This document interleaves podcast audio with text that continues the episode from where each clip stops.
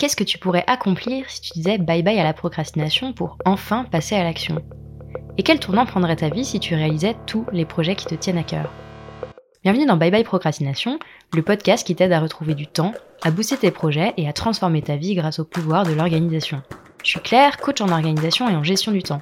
Dans ce podcast, je parle de motivation, de productivité, d'efficacité, de priorité, et je partage les meilleures astuces et méthodes d'organisation. Alors si tu cherches comment t'organiser pour enfin avancer et réussir à concrétiser tout ce que tu entreprends, tu es au bon endroit. C'est le retour des interviews sur Bye Bye Procrastination et je crois pas me tromper en pensant que celle-ci est une petite pépite. Cette semaine à mon micro, je reçois Jenny Chamas, master coach et fondatrice de Coach Happy. Jenny accompagne les femmes managers, dirigeantes et entrepreneurs pour leur permettre de s'affirmer, de briser le plafond de verre et enfin révéler tout leur potentiel. Elle est aussi l'animatrice du podcast Femmes ambitieuses. Bonjour Jenny et bienvenue sur Bye Bye Procrastination. Je viens de le dire, tu es coach, tu es spécialiste dans le leadership et l'accompagnement des femmes. Qu'est-ce qui te porte dans ton métier? Qu'est-ce qui te fait te lever le matin? Euh, Déjà, merci pour l'invitation, euh, Claire. Ravie d'être là. Je crois que c'est la passion. Moi, je suis vraiment quelqu'un de passionné. Et en fait, euh, bah, mon métier, il, cumule trois passions. Euh, la première passion, c'est euh, la vision que j'ai d'une société euh, paritaire et donc d'y contribuer, c'est-à-dire de donner vraiment des outils aux femmes pour qu'elles se sentent leaders et qu'elles aient le plus d'impact possible, en tout cas qu'elles réalisent vraiment leurs rêves et qu'elles soient qu'elles aient une voix au même titre que les hommes. Euh, ça, c'est ma première passion. La deuxième passion que j'ai, euh, c'est vraiment euh, le leadership. Et donc, il y a un truc qui me motive tous les matins, c'est de me lever, de voir mon équipe, d'avoir ces échanges, de co-créer, de collaborer, de voir mes clientes. Enfin, tu vois, vraiment tout ça.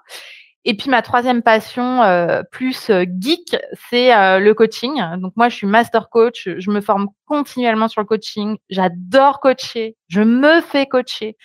Je pense vraiment que c'est une des clés pour vivre de façon épanouie, de façon intentionnelle. Et donc, en fait, bah, mon métier, ça réunit ces trois choses. Donc, globalement, je me sens très chanceuse et très heureuse de me lever le matin je comprends complètement ce, sentiment euh, que je partage aussi dans ma vie, euh, dans ma vie perso. Si je reviens un peu en arrière et que je regarde ton parcours, parce que du coup, tu n'as pas été euh, toujours master coach et tu n'as pas toujours accompagné les, femmes leaders. Bon, déjà, je me dis que tu as un bagage assez impressionnant, puisque en, préparant l'épisode, j'ai regardé un peu ton parcours en entreprise. Tu as travaillé plusieurs années pour une marque de prêt-à-porter de grande distribution, une grosse marque, et tu as grimpé super vite les échelons pour euh, finir par intégrer le comité de direction, le CODIR pour euh, les intimes, et prendre euh, énormément de responsabilités. si on s'était rencontré il y a quelques années, en fait, tu étais expatrié en Corée. Dans le cadre de ton poste au CODIR, justement, tu avais un poste super intéressant. Tu cochais un peu toutes les cases du succès sur le papier. Qu'est-ce qui t'a fait changer de voie? Est-ce que tu te rappelles du moment où tu as décidé de quitter ce poste et de faire prendre une autre direction à ta vie? Oui, alors, tu vois, tu dis que j'avais coché toutes les cases, mais moi, dans ma tête, elles n'étaient pas encore toutes cochées. parce que, parce que l'un de mes rêves de petite fille, c'était d'entreprendre. Donc, déjà, ça, voilà, c'est, c'est, euh, euh, la première chose. Et, oui, je me souviens très bien du moment où j'ai pris euh, la décision de, d'ouvrir la, prochaine page, en fait, de, de ma carrière. Euh, c'était euh, en Corée justement quand j'étais euh, enceinte de ma fille, parce que ce qu'on voit pas sur mon, mon, CV, c'est que je suis passé trois ans en Corée au CODIR et que pendant les trois ans, j'ai aussi fait un bébé. et c'était mon deuxième enfant. Et en fait, je me souviens très bien de balades que je faisais enceinte, mais jusqu'au cou. J'avais un énorme bidon, j'étais prête à accoucher.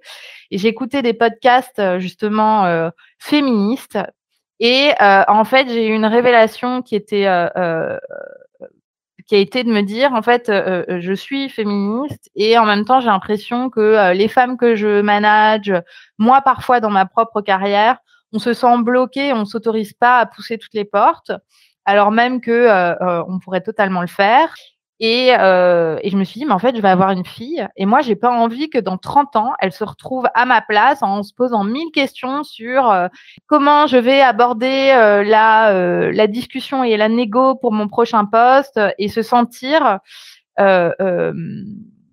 finalement en ayant moins de poids que si c'était un homme qui avait cette conversation. Parce que moi, j'ai entamé ces négos, j'étais enceinte. Et donc, le message que je passais, c'est je vais être à nouveau maman et en même temps, je veux euh, un poste avec plus de responsabilités, euh, mieux payé euh, dans un pays stratégique. Et, en fait, bah, j'ai bien vu, même pour, pourtant j'étais dans une entreprise vraiment ouverte d'esprit, mais j'ai bien vu que c'était un sujet le fait que j'ai un deuxième enfant. Donc voilà, je voulais contribuer à un monde dans lequel c'est plus un sujet et où on considère qu'une femme qui a plusieurs enfants, en fait, c'est une force, qu'elle est capable de faire plein de choses en même temps et qu'elle euh, a la tête sur les épaules. On est d'accord, je pense comme toi que les femmes développent dans leur vie privée des compétences d'organisation, de gestion de projet et même euh, des compétences managériales qui sont rarement mises en lumière dans le monde pro, dans le monde de l'entreprise. Euh, et je trouve que c'est bien dommage. Qu'est-ce que tu ressens toi au moment de poser ta démission et de partir? Euh, alors c'est euh, euh, une émotion que, que je ressens souvent, c'est du stress-excitation. C'est-à-dire à la fois beaucoup d'excitation, donc une émotion très positive, et en même temps du stress parce que il s'agit de de négocier mon départ parce que je pouvais pas démissionner parce que moi j'étais en expat, mon mari m'avait suivi donc il avait pas de job à l'époque donc enfin on avait quand même des enfants à, à, notre charge donc il fallait que je négocie le départ et en même temps que je démarre mon activité euh, avant que je sois totalement partie, parce que moi, je voulais vraiment euh, faire une transition rapide. Et euh, donc, c'est du stress-excitation que j'ai ressenti, mais en même temps, une détermination folle. C'est-à-dire que pour moi, je me posais pas la question est-ce que je vais le faire, est-ce que je vais pas le faire? J'ai décidé et en fait, j'étais parée à toutes les éventualités et notamment à l'éventualité où mon entreprise me dit euh, non, tu dois démissionner si tu veux partir. J'avais envisagé tous les scénarios et en fait, j'étais prête à tout. C'est-à-dire qu'il n'y avait pas de retour en arrière. Il ressemblait à quoi ton équilibre vie pro, vie perso quand tu avais ce poste avec euh, beaucoup de responsabilités au CODIR et en même temps, tu l'as dit toi-même, bah, une vie de famille, une vie de couple, euh, une vie perso en fait? Alors il y a eu euh, il y a eu plusieurs phases. Il y a eu l'avant, le début de mon expatriation et avant d'avoir ma fille. Et mais j'avais un bébé de huit mois quand je suis arrivée en Corée, hein, donc j'avais déjà un nouveau-né aussi. et puis il y a eu l'après. Donc l'avant, quand j'ai pris ce poste, mon équilibre a été euh, euh, très, très déséquilibré. pour plusieurs raisons en fait. Je, à la fois, je, prenais un nouveau poste dans un pays dont je connaissais pas la culture, avec une équipe à 90% coréenne, donc il fallait que je m'adapte. En même temps, je prenais un poste de management au CODIR. C'était la première fois que ça m'arrivait d'être au CODIR. donc il y avait vraiment bah, cette nécessité de, d'apprendre, donc j'ai dû beaucoup travailler. Et puis en même temps, moi j'apprenais un nouveau rôle de, dans ma vie, c'était d'être maman. J'étais une maman euh, qui avait vraiment très envie de devenir maman, mais en même temps, j'avais pas du tout anticipé que ce serait si dur. Et donc, euh, bah, cet équilibre a été très difficile à trouver. Et, je dois dire que dans cette période-là, heureusement que mon mari était là parce que lui, il m'avait suivi, donc il travaillait, euh, il se formait à plein de nouvelles choses, il montait une boîte, mais il avait vraiment euh, euh, pris le parti de se dire je vais être flexible pour pouvoir euh, vraiment profiter de ma paternité et accompagner ma femme dans ce projet-là. Honnêtement, s'il n'avait pas été là, je ne sais pas comment j'en serais sortie. Hein. donc là, c'est en toute humilité, toute seule, je n'aurais jamais fait ça. Et puis après, il y a eu l'après, c'est-à-dire que bah après, on apprend. Donc, euh, j'ai réussi à prendre du recul, j'ai réussi à retrouver un équilibre euh, et à partir tôt du bureau, à me satisfaire d'avoir du temps avec mon enfant, de prendre de la hauteur, déléguer davantage. Et puis, il y a eu un moment charnière, c'est que quand j'ai eu ma fille, ça a coïncidé avec le moment où j'ai décidé de me faire coacher pour vraiment euh, être très clair sur la suite. Et ce coaching m'a aussi énormément permis de prendre du recul et de redéfinir mon équilibre. Et donc, euh, il y a eu le un an et demi dur, et puis il y a eu le un an et demi où vraiment j'ai senti que c'était, euh, bah, j'étais, euh, j'étais vraiment bien et à l'aise avec le temps que je consacrais à mon travail, le temps que je consacrais à ma vie personnelle, et même le que je consacrais le soir et le week-end à mon projet entrepreneurial. Et justement, au moment où tu t'es lancé dans ton projet entrepreneurial, j'imagine que ça a aussi un peu rebattu les, les cartes de cet équilibre vie pro vie perso, puisque donc tu as ce poste au CODIR. En parallèle, tu commences à ébaucher ce projet entrepreneurial euh, qui te fait vibrer euh, de devenir coach, d'accompagner les femmes, etc. Et puis, il le moment où tu quittes de manière opérationnelle ton poste et où tu te lances, euh, du coup, avec bah, tout le temps dont tu peux disposer dans cette aventure. Comment est-ce que ça a influencé ton équilibre vie pro vie perso? Est-ce que tu peux un peu me raconter typiquement ta première année d'entrepreneuriat, comment est-ce que ça se passe? Alors déjà, il y a un truc que je veux partager parce que je pense que ça peut vraiment être utile aux personnes qui sont en poste et qui songent à se lancer. C'est que moi, j'avais pas du tout anticipé le fait que en fait, quand on a un projet, mais qui nous fait vraiment vibrer, notre énergie se multiplie. C'est-à-dire que moi, j'étais vraiment, je suis pas quelqu'un du soir. Donc, euh, je m'étais toujours dit, non, mais moi, bosser le soir, c'est impossible. Je peux être à 7 heures au bureau, mais par contre, euh, bosser le soir, non. Et en fait, dans mon projet entrepreneurial, quand j'avais encore mon poste, eh ben, le soir, c'est comme si j'entamais une nouvelle journée, mais mon énergie était au top. Donc, j'ai même pas l'impression que ça a impacté la personne que j'étais dans mes journées. C'est-à-dire que j'ai continué à avoir d'excellents feedbacks sur euh, euh, mon poste, etc. Même en ayant ce projet-là en plus. Et très honnêtement, j'étais pas fatiguée parce que j'étais portée par une énergie. Alors, j'aurais pas fait ça des années, mais sur les quelques mois où je l'ai fait, ça a super bien marché. Après, euh, ma première année d'entrepreneuriat, l'équilibre a été euh, euh, renouvelé euh, et en même temps, je dois dire que c'était un peu comme ma première année en, au CODIR, c'est-à-dire que moi, j'ai vraiment tout donné. J'ai énormément travaillé. après, j'avais un bureau à l'extérieur de la maison, qui était un conseil de mon mari pour pas tout mélanger. Il avait raison. À l'époque, on vivait de façon dans un espace qui, qui me permettait difficilement d'avoir un bureau à la maison. Et en fait, ça, ça a tout changé parce que en fait, j'allais au bureau puis je rentrais du bureau. Donc euh, ça, ça me permettait aussi de, ça participait positivement à mon équilibre. En fait, j'ai beaucoup travaillé, euh, mais je me sentais pas en déséquilibre. C'était vraiment un choix intentionnel. Et euh, par contre, moi, je suis pas du week-end, donc en fait, le week-end, je ferme tout. Et ça, ça, même en étant entrepreneur, ça, ça a rien changé. En fait, euh, je sais pas, je sais pas ce que tu en penses, mais moi je trouve que l'équilibre c'est quelque chose qui se redéfinit constamment en fonction de nos priorités et que un équilibre qu'on peut choisir intentionnellement, comme tu dis, de beaucoup travailler à un instant T, peut évoluer dans le temps et du coup, euh, ah bah, on va faire un, shift dans nos priorités et, vouloir redéfinir euh, cet équilibre idéal. Aujourd'hui, à quoi est-ce que ressemble ton équilibre de vie idéal? Alors aujourd'hui, ça a beaucoup changé. Je dirais que je vis mon équilibre idéal du moment. Travaillais 50 heures par semaine au tout début de mon entreprise. Aujourd'hui, je travaille 30 heures par semaine en moyenne. Il y a des semaines plus, des semaines moins selon euh, euh, les, stades euh, voilà, de, des besoins de l'entreprise. Et en fait, ça a beaucoup changé parce que déjà, j'ai recruté une équipe. Mon équipe, mon, business a, bien cru et je me repose beaucoup sur mon équipe. Et ce qui me permet aujourd'hui, en fait, euh, d'aller chercher mes enfants à l'école deux fois par semaine à 4h30, euh, de pas travailler le vendredi et d'avoir du temps pour moi, de faire davantage de sport. Euh, en gros, ce dont je rêvais aujourd'hui, je le vis. Après, quand je travaille, moi, je suis une machine de guerre. Donc, en mode, c'est, enfin, je pense que j'ai une capacité à produire de la valeur en un temps très court, qui est, qui est intense. Et d'ailleurs, je pense que beaucoup de gens ont cette capacité, mais on a des habitudes de travail qui font qu'on se laisse complètement porter à droite, à gauche par différents sujets. Euh. donc, donc voilà. Donc moi, c'est un équilibre qui me correspond. C'est-à-dire quand je travaille, je travaille. C'est-à-dire, je, vraiment, j'épuise mon stock d'énergie. À la fin de la journée, j'ai zéro énergie. Mais euh, il y a aussi beaucoup de moments où je travaille pas et où je fais d'autres choses. Et en fait, pour moi, ça, c'est un équilibre de rêve. C'est-à-dire que ça me permet vraiment de me recharger, de me ressourcer, aussi d'être plus créative. Euh, ce qui est hyper important dans mon métier et, euh, et d'avoir de la hauteur sur les sujets. Et comme un chef d'entreprise doit toujours décider de mille choses, euh, bah en fait, avoir du recul, c'est quand même très utile. On va revenir sur cette question du recul et de la, et de la hauteur qui est pas toujours facile quand on, à trouver quand on est un peu le nez dans le guidon si je reviens un petit peu sur euh, ton côté machine de guerre, euh, et tu le dis, en fait, on a des habitudes de travail qui font que généralement, on a tendance à se laisser porter et, parfois à exploiter, à sous-exploiter nos heures de travail. Quelles sont, toi, tes habitudes qui font que justement, quand, tu travailles, tu es focus et tu produis beaucoup de valeur en peu de temps?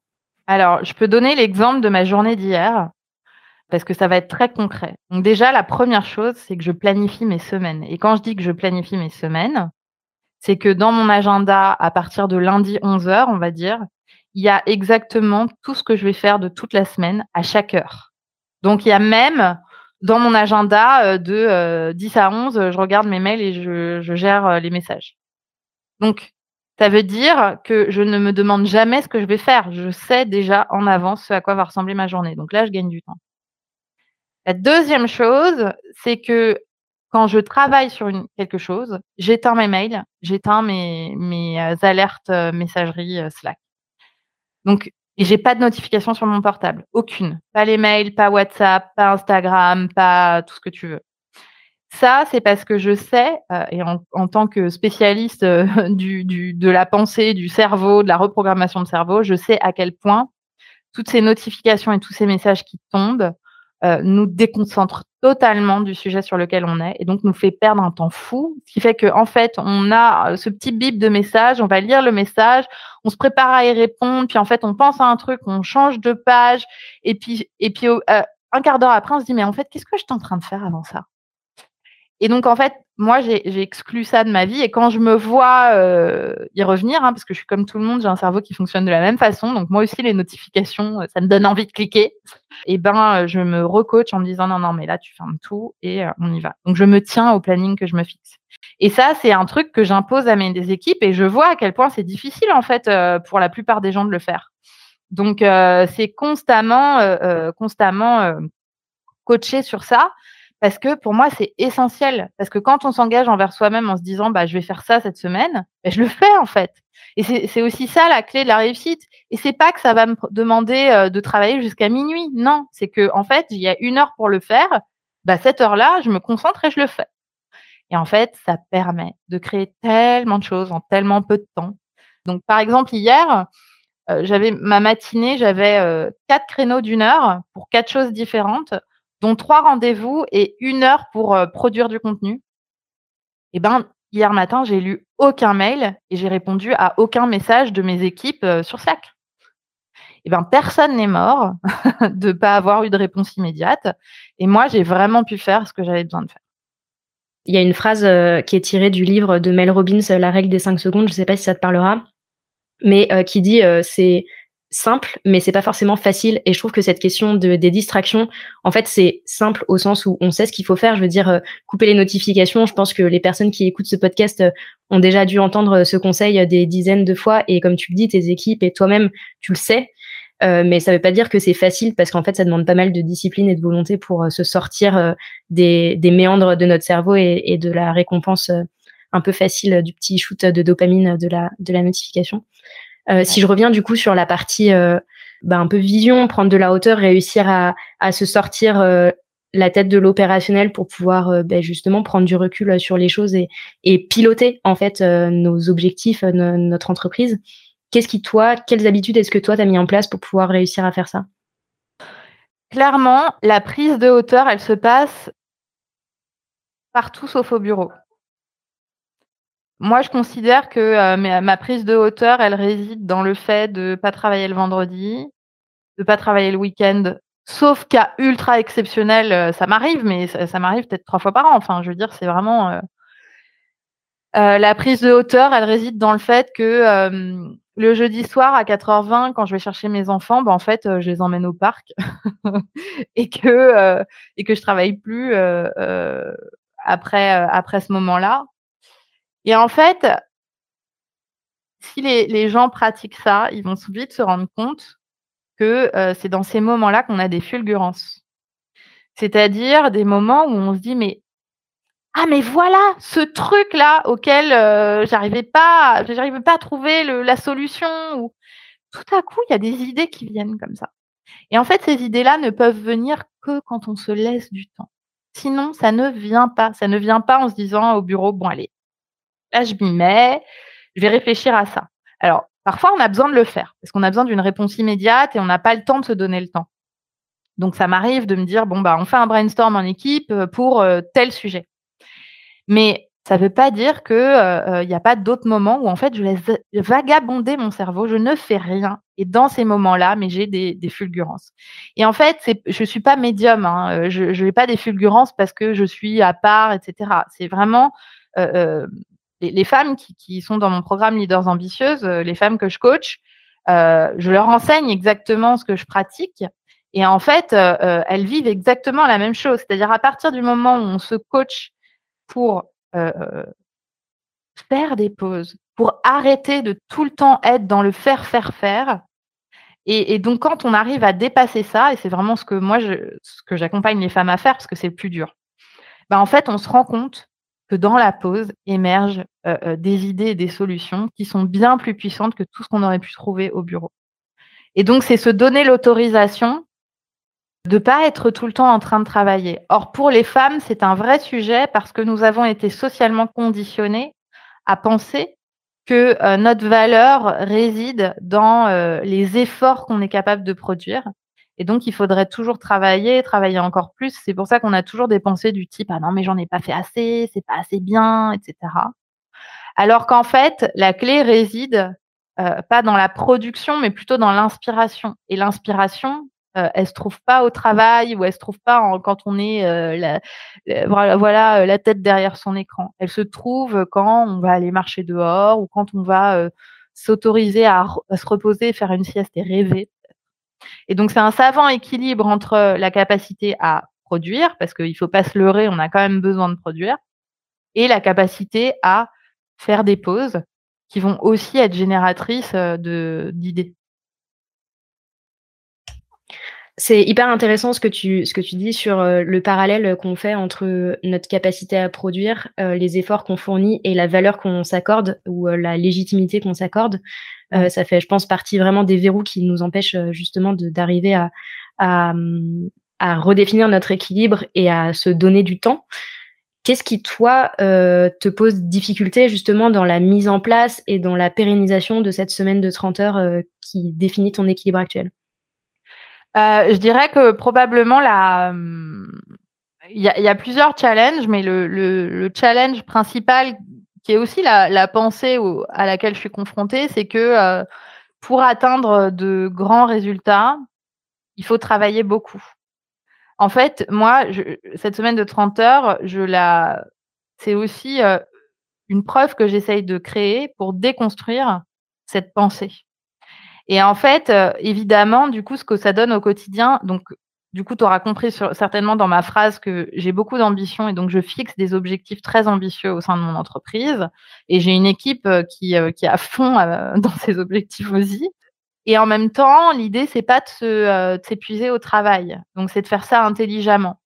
Donc, comment réconcilier euh, euh, cette croyance que il faut travailler beaucoup, beaucoup pour réussir, et aussi la croyance que, ben, en fait, le temps de calme et de repos et donner de l'espace à son cerveau permet, en fait, de réussir et de prendre les bonnes actions. Donc, il ne s'agit pas de travailler beaucoup, il s'agit de travailler mieux.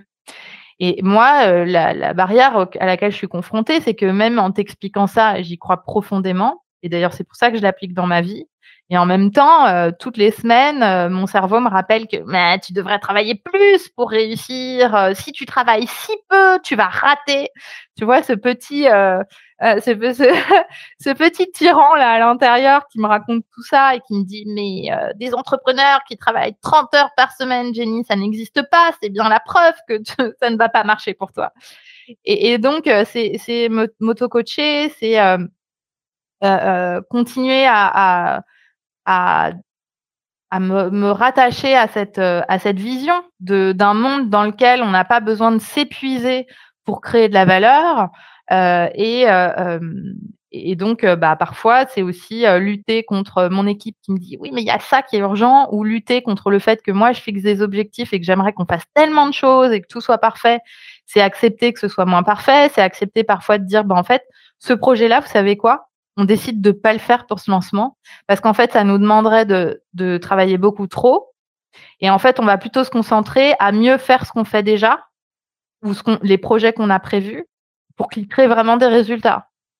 Voilà, donc euh, bah, en fait, je suis dans l'expérimentation permanente et, euh, parfois c'est génial parce que, euh, bah, parce que travailler 30 heures, c'est quand même super cool. Et parfois c'est flippant parce que j'ai pas.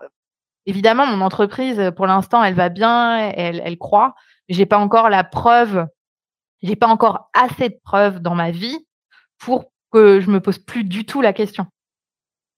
C'est super intéressant, euh, toutes ces questions autour euh, des croyances et de si j'ai des grands objectifs, il faut travailler beaucoup et plus je travaille et plus euh, je vais créer de la valeur, etc. Je trouve, que c'est super intéressant et en même temps, j'ai l'impression qu'il y a une certaine tendance, en tout cas dans mon, dans les cercles que je fréquente, à vouloir aussi travailler de moins en moins, à croire que c'est possible de créer la vie dont on a vraiment envie en travaillant pas forcément de 9h à 19h H, H24 concrètement, ça donne quoi les stratégies que tu mets en place euh, Comment est-ce que tu fais pour te rappeler constamment ces, le, le, toutes, euh, toutes ces nouvelles croyances en fait que tu es en train de mettre en place? Parce qu'on est d'accord qu'on est en train d'essayer de reparamétrer notre cerveau pour euh, penser les choses différemment. Qu'est-ce que ça donne concrètement en fait dans, dans ton quotidien? Déjà, c'est prendre des décisions sur lesquelles on ne transige plus. Donc, du coup, la décision devient je ne vais pas changer ça. En revanche, du coup, ce que je dois faire, c'est m'auto-coacher et me faire coacher à chaque fois que ces croyances arrivent. Donc, euh, euh, moi, je suis master coach et j'accompagne des femmes en coaching, euh, mais je, je, je, me fais aussi coacher. C'est-à-dire que c'est pas parce que je suis coach que euh, euh, pour moi, euh, j'ai plus de croyances limitantes. Ça n'existe pas. Je suis humaine comme n'importe qui. Donc, j'utilise le même outil que, qui est celui que, que je vends, en fait, parce que je pense qu'il est très efficace. C'est que je me fais coacher toutes les semaines. Et donc, je pense que ma coach, elle doit en avoir assez de m'entendre me faire coacher sur oui, mais peut-être que je suis pas, je suis en train de pas assez travailler pour créer les résultats que je veux, etc. Je veux dire, mon cerveau, il est comme le cerveau de tous les autres. Donc, le coaching est la solution pour moi. Décision, et coaching. Euh, je pense que ça, c'est vraiment les, deux atouts. Et puis après, c'est aussi euh, travailler à pas s'auto-flageller quand on, se loupe. Euh, je veux dire, c'est pas grave. admettons que, je sais pas, j'ai besoin de travailler vendredi après-midi. Bon, bah, je vais le faire. Et je vais pas me dire que je suis nulle parce que je l'ai fait. Non, le vendredi prochain après-midi, je le prends. Et en fait, c'est aussi savoir que on n'a pas besoin de faire les choses parfaitement pour commencer à changer, en fait et, ben on change pas à pas. Donc euh, voilà, c'est être aussi euh, douce avec soi-même dans euh, sur le chemin en fait, sur le chemin de, de, de, ce, de ce changement de paradigme. et puis et puis un truc qui m'aide énormément et je pense que ça ça peut vraiment aider tout le monde, c'est aussi de prendre le temps de célébrer tout ce qui marche bien. Donc moi, à chaque fois que je prends un vendredi après, mais que en fait, je, passe vraiment du temps à me dire, mais Jenny, mais c'est merveilleux là. On est vendredi après-midi. Tu fais ce que tu veux. T'es pas avec tes enfants. Là, tu vas, euh, parce que moi, je, prends vraiment ces vendredis après-midi rien que pour moi. Donc, euh, je, vais déjeuner avec une copine. Euh, parfois, je vais me faire masser. Enfin, c'est le truc, le paradis.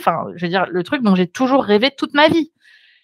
Et du coup, je me dis, bon, bah, en fait, c'est génial ce que tu es en train de faire et j'alimente, j'alimente cette gratitude parce que on, passe beaucoup de temps à avoir des objectifs euh, de trucs fabuleux, et puis une fois qu'on y est, on, ne prend pas le temps d'en profiter, parce que notre cerveau voit toujours, à, cause du biais négatif, notre, cerveau voit toujours ce qui est négatif.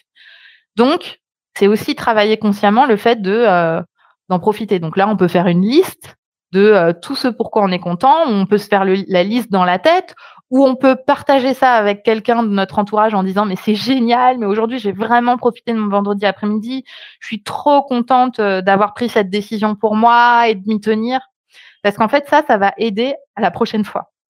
C'est vraiment euh, vraiment ancré dans le cerveau que c'est une expérience positive qui nous fait du bien. Et du coup notre cerveau va le retenir comme quelque chose qu'on a envie de reproduire pour les personnes euh, qui nous écoutent, euh, donc comme tu dis, c'est un processus en fait, le fait de changer ses habitudes, de reprogrammer la manière dont on envisage euh, notre temps, notre travail, notre rapport à l'effort, au succès, etc. Ce serait quoi le premier petit pas que tu conseillerais aux personnes de faire pour essayer d'aller justement vers un équilibre plus idéal pour eux? Ben, le premier pas, ce serait vraiment de définir ce que voudrait dire pour eux l'équilibre. C'est-à-dire que on dit toujours je veux une vie plus équilibrée, mais en fait on ne sait pas trop exactement dans les faits qu'est-ce que ça veut dire. Donc là, qu'est-ce que ça veut dire pour moi une vie plus équilibrée? Ça voudrait dire quoi? Est-ce que euh, je pars plutôt du bureau ou est-ce que j'intègre le sport dans ma semaine? Ou est-ce que c'est d'avoir un moment pour pour moi rien que pour moi? Ou est-ce que c'est d'organiser un truc avec mes copines? Enfin, peu importe ce que c'est, mais c'est vraiment de définir concrètement et d'écrire. Écrire vraiment sur une feuille quoi. Enfin graver les choses, ben là, pour moi, en ce moment, avoir un meilleur équilibre, ce serait tac, tac, tac. Parce que quand on définit ça, déjà, on rend la chose possible. Parce qu'après, on va pouvoir se poser la question. Donc, c'est le deuxième pas, c'est se poser la question. OK, si c'est ça que je veux, ben, en fait, qu'est-ce que je pourrais faire maintenant pour avancer dans cette direction? Donc, je vous donne un exemple concret. Si, par exemple, euh, pour vous, l'équilibre, ce serait de travailler une heure en moins chaque jour. Pour être ça, par exemple. Une heure en moins chaque jour. Et ensuite, la question qu'on peut se poser, c'est euh, bon, bah, comment je peux arriver à ça? Là, mon conseil, c'est de commencer par un petit pas. Et donc, un petit pas, c'est finir une heure plus tôt, un jour par semaine. donc, on avance vers l'équilibre qu'on veut, mais en même temps, on ne fait pas tout d'un coup, parce que quand on fait tout d'un coup, qu'est-ce qui se passe? Notre cerveau se met en alerte, aïe, aïe, aïe, danger, hyper dur, impossible. Et donc, du coup, on abandonne tout. Alors que si on se dit on fait le minimum syndical pour avancer vers son nouvel équilibre, on le fait une fois par semaine et on s'y tient. Et pendant euh, six semaines, huit semaines, c'est le seul truc qu'on fait, mais on le fait. Eh ben, il est fort est à parier que ça va être faisable parce qu'on se dit bon, en fait, une heure en moins, euh, une fois par semaine, je suis capable de le faire, c'est facile. Et donc, euh, ce minimum syndical, on s'y tient jusqu'à ce que ça devienne une habitude et on ajoute un deuxième jour. Et en fait, au bout de quelques mois, on est à notre nouvel équilibre. Donc en fait, et, on y est vraiment, plutôt que d'avoir pris des, bonnes résolutions, euh, d'avoir voulu drastiquement changer les choses, et puis en fait d'abandonner au bout de quelques jours. Définir l'équilibre et se poser la question, OK, quel est le premier petit pas que je prends concrètement pour arriver à ce nouvel équilibre?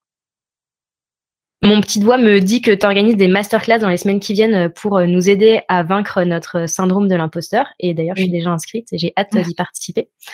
Ce serait quoi trois bonnes raisons d'assister à une de ces masterclass gratuites pour euh, les auditeurs du podcast? Alors, déjà, il faut savoir que 70% des femmes, et je pense une grande partie des hommes aussi, ressentent euh, un sentiment d'illégitimité au moins une fois, voire très fréquemment dans leur carrière. Et donc ça, c'est basé sur des études. Donc ça veut dire qu'à peu près toutes les personnes qui nous écoutent euh, ressentent ce sentiment d'illégitimité. Et ce sentiment d'illégitimité est un vrai frein à la progression dans sa carrière et à l'épanouissement en général dans sa vie. Donc ça, c'est la première bonne raison pour laquelle il faut venir c'est que euh, bah, pendant une heure et demie et de façon totalement gratuite, je vais enseigner des outils pour vous aider à reprogrammer euh, votre cerveau et à lever cette, barrière de sentiment d'illégitimité. Donc ça, c'est la première raison. Deuxième raison, c'est que si vous avez besoin d'un énorme coup de boost, de bonne humeur et de vraiment de vous dire, euh, je passe une heure et demie pour moi et j'en ressors, ça va m'aider pour mon business, pour ma carrière ou même pour ma vie perso, bah, en fait, ces moments de masterclass en live sont des moments que les gens qui viennent adorent parce que euh, il y a vraiment une énorme énergie. Donc, je conseille euh, totalement. Et puis, euh, la troisième, les troisième et quatrième raisons. Troisième raison, je coach, je réponds à toutes les questions en coachant. Donc, si vous avez envie d'expérimenter ce que ça fait de se faire coacher, bah, c'est une occasion. Et je réserve à toutes les personnes qui viennent en live des énormes bonus.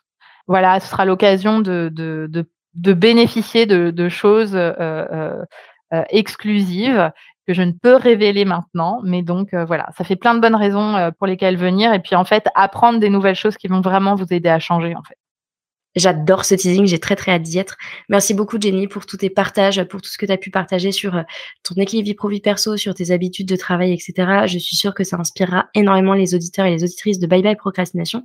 Pour vous qui nous écoutez, je vous mets le lien dans la description pour vous inscrire à une des masterclass de Jenny, Vaincre votre sentiment d'illégitimité en trois étapes. Je ne peux que vous conseiller de vous y inscrire, d'autant plus que c'est gratuit et qu'il y a trois dates de disponibles. Et puis on se retrouve très très vite pour un nouvel épisode de Bye Bye Procrastination.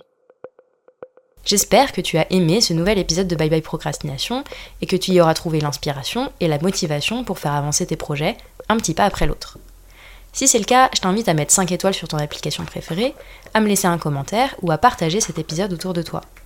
Et si tu veux vraiment dire bye bye à la procrastination, va vite télécharger le guide gratuit 5 étapes pour arrêter de procrastiner que tu peux trouver sur mon site internet theminimalplan.com. Je te mets le lien vers le guide gratuit dans la description. On se retrouve très très vite pour un nouvel épisode de Bye Bye Procrastination. À bientôt